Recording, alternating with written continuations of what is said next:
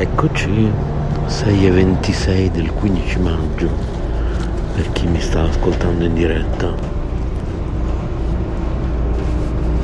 Allora, oggi finalmente è venerdì, quindi queste mie dirette intorno alle 6 e un quarto del mattino in teoria, però non so se avete notato che ultimamente una mattina sì, una mattina no, in media anche di più di una mattina sì una mattina no. Comunque media di una mattina sì una no faccio tardi eppure io mi sveglio sempre alla stessa ora quindi boh non so. Faccio sempre le stesse cose mi immagino voi. I miei rituali del mattino sono sempre quelli boh. comunque una bellissima giornata cielo stupendo, meraviglioso, almeno in questo momento. Tra l'altro non dico proprio che assisto al sorgere del sole perché in questo momento sull'autobus è già un, non proprio alto, comunque non è notte, ecco. Però è comunque ancora un'atmosfera molto bella a quest'ora del mattino. Come avevo già spiegato in un'altra trasmissione, poi dopo vi parlo di Maria Cristina Manzo e Maurizio DJ, svegliarsi a quest'ora del mattino, a quest'ora, nel senso che se io a quest'ora sono, sono in giro vuol dire mi, mi sono svegliato come minimo, anzi come massimo alle 5 naturalmente. Svegliarsi entro le 5 del mattino. È una cosa meravigliosa. Fa veramente bene al cuore, allo spirito. Intorno a voi ci sono gli spiriti. Se vi svegliate entro le 5 del mattino e fate una bella passeggiata, se avete l'opportunità, di avere intorno a voi un luogo sacro. I luoghi sacri non sono necessariamente un tempio, una chiesa, ma un bosco ad esempio. Mi ricordo quando tanti anni fa vivevo a Villa Vrindavana, direi la più bella comunità degli Hare Krishna in Italia, dei cosiddetti Hare Krishna che hanno questa villa meravigliosa, immersa sulle colline toscane, in mezzo ad alberi secolari, boschi, un posto meraviglioso. I cinghiali che non, comunque non si avvicinano mai, quindi comunque negli Hare Krishna non si butta via niente, il cibo è sacro, quindi non si butta e io andavo a, a gettare questi, questi, secchi di avanzi di cibo nelle vicinanze della villa e non, insomma scendevi un po' giù nel bosco e poi lasciavi il più in là possibile, il più lontano possibile dalla villa. Questi avanzi insomma che poi regolarmente venivano mangiati perché non, non, non li ritrovavi non è che si formava un un, una discarica abusiva, no, assolutamente. Questi avanzi venivano regolarmente consumati, poi tra l'altro sono avanzi di cibo spirituale, sono gli avanzi del cibo mangiato da Krishna. Vi spiego come funziona. Allora in tutte le tradizioni esiste l'offerta del cibo, no? E io ho da qualche parte un ho da qualche parte una spiegazione secondo me adatta a tutte le tradizioni del perché offrire il cibo. Se la cerco allora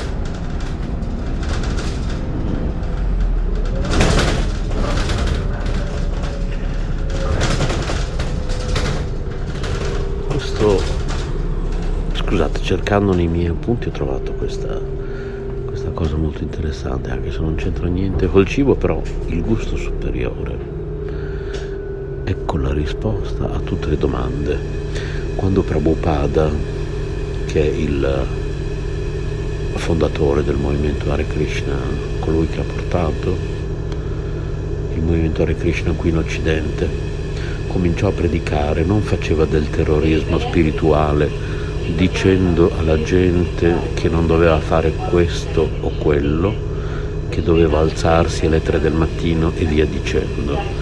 Chiedeva loro di cantare Hare Krishna in tutti i modi possibili e ascoltare ciò che riguarda Krishna, prendere prasad, l'argomento di cui stavamo parlando poco fa, cibo spirituale offerto a Krishna, stare in compagnia dei devoti, fare qualcosa di bello per Krishna, offriva i servizi più entusiasmanti, accettava qualsiasi idea dei devoti. La strategia di Prabhupada era che quando uno aveva assaggiato il gusto superiore, poi si riesce a lasciar perdere gli altri gusti, fino al gusto supremo, quello gustato quotidianamente da quei devoti che sono fermi nei loro voti. Personalmente cerco di prendere forza da loro, dal loro esempio e soprattutto dall'esempio di Prabhupada, dai suoi libri. Per quanto riguarda eventuali infrazioni, Krishna è misericordioso, ma non potrà scusarci a oltranza. Ecco, questo è molto bello, questo appunto che ho trovato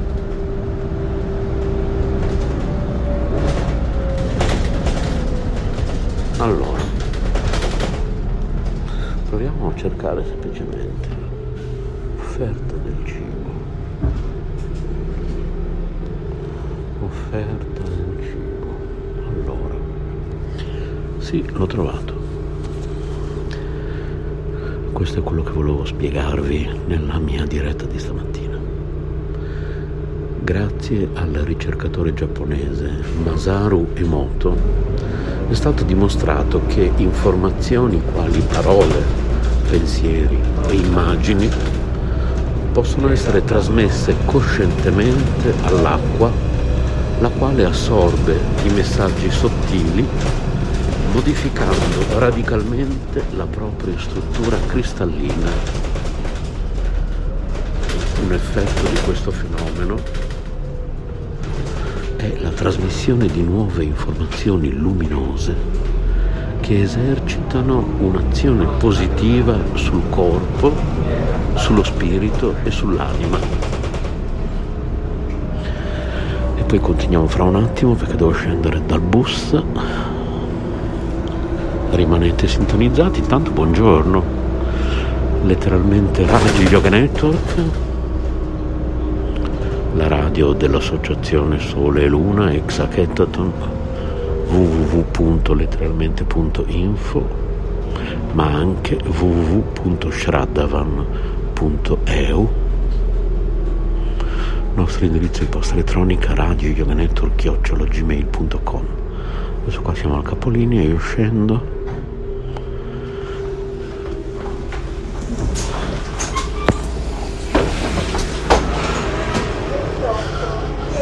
come spiegavo ieri, aspettate che mi metto lo zaino.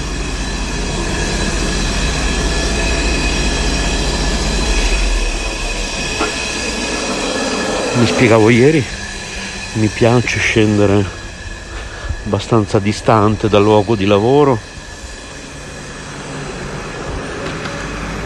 e eh, camminare il più possibile a piedi. Io tante volte vengo direttamente da casa a piedi al lavoro solo che ultimamente appunto una mattina sì, una mattina no, faccio tardi, non so come mai, ripeto, mi sveglio sempre alla stessa ora, faccio sempre le stesse cose, però boh, va bene. Allora, in base a quanto è stato dimostrato, pensieri, sensazioni e immagini provocano dunque delle alterazioni nell'acqua e i cristalli d'acqua più belli sono quelli prodotti dalla gratitudine e dall'amore. Al mondo non dovrebbe esserci alcunché di più importante dell'esprimere l'amore e la gratitudine che si provano. Quasi tutti i cibi contengono acqua, la sostanza originaria della vita. Benedicendo e ringraziando il cibo, possiamo quindi modificarne la sostanza primigenia, il contenuto di luce e l'energia. Le zuppe sono particolarmente adatte alla benedizione della vita presente in ogni cosa. E poi, tra virgolette, se la mia anima viene nutrita, io sono sano. Benedicendo il cibo, nutriamo l'anima. Prendendoci consapevolmente un paio di minuti per benedire il nostro cibo, riusciamo ad assumere un atteggiamento di rispetto e amore. In questo modo manifestiamo la meritata riconoscenza alla natura e alle persone che qui e oggi ci hanno procurato questo cibo. Possiamo provare gratitudine per il fatto di non patire la fame e di attingere all'abbondanza. Benedire il cibo. Il cibo può essere benedetto in diversi modi, per esempio recitando una preghiera prima del pasto. Hare Krishna, Hare Krishna, Krishna Krishna, Hare Hare, Hare Rama, Hare Rama, Rama Rama, Hare Hare. Esprimendo il nostro ringraziamento con un piccolo rituale da tavola.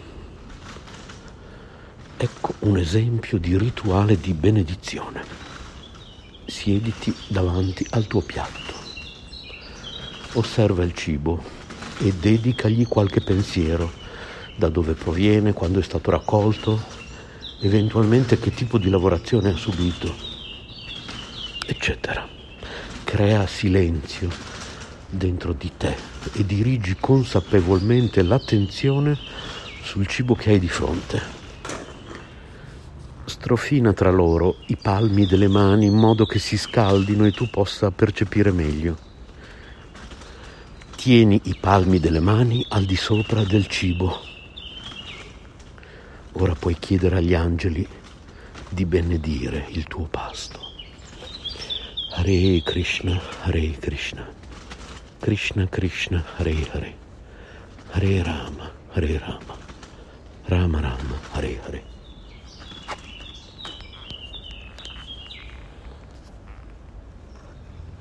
Fa di te stesso uno strumento dell'amore e dell'energia, creando il vuoto nella tua mente e lasciando fluire la luce dentro di te.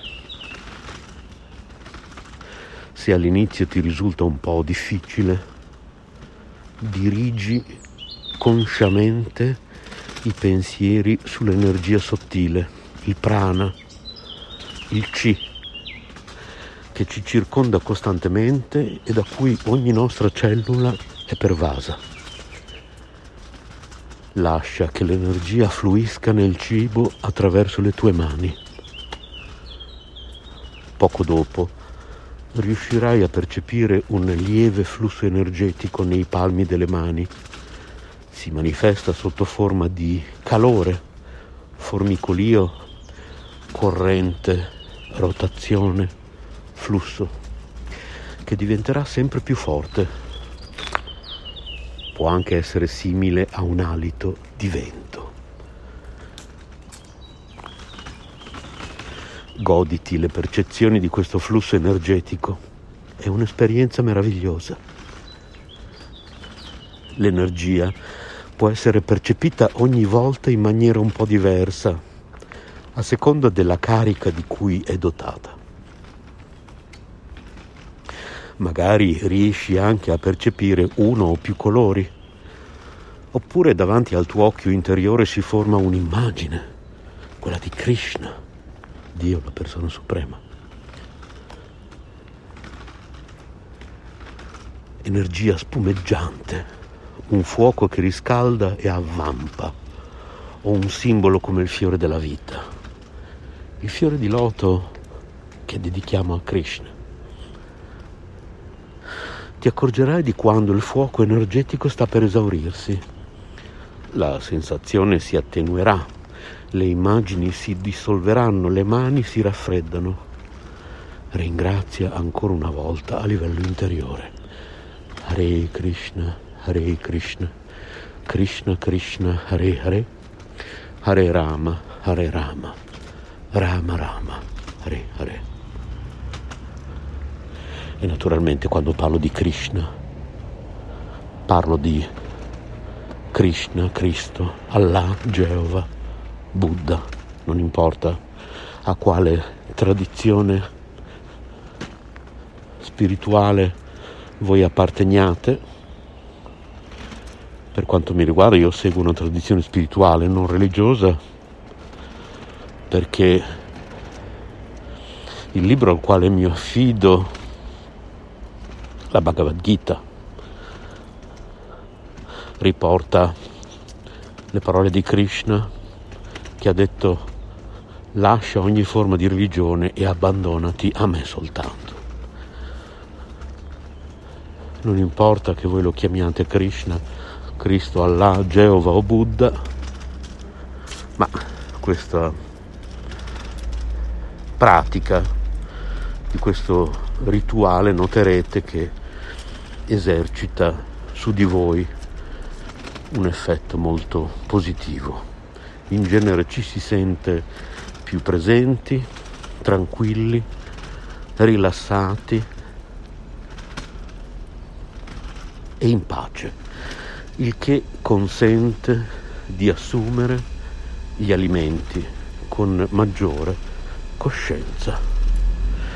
Estratto dal libro libero adattamento da parte mia, libero adattamento radiofonico stamattina qui su Radio Krishna Centrale. No.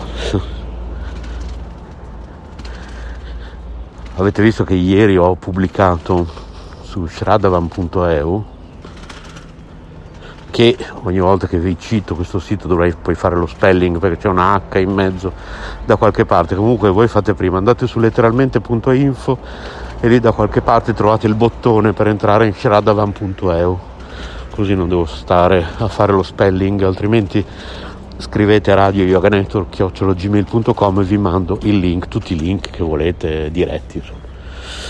e ieri su shradavan.eu ho pubblicato quella puntata di una trasmissione di Gabriele Barbi che fino a poco tempo fa collaborava con letteralmente Radio Network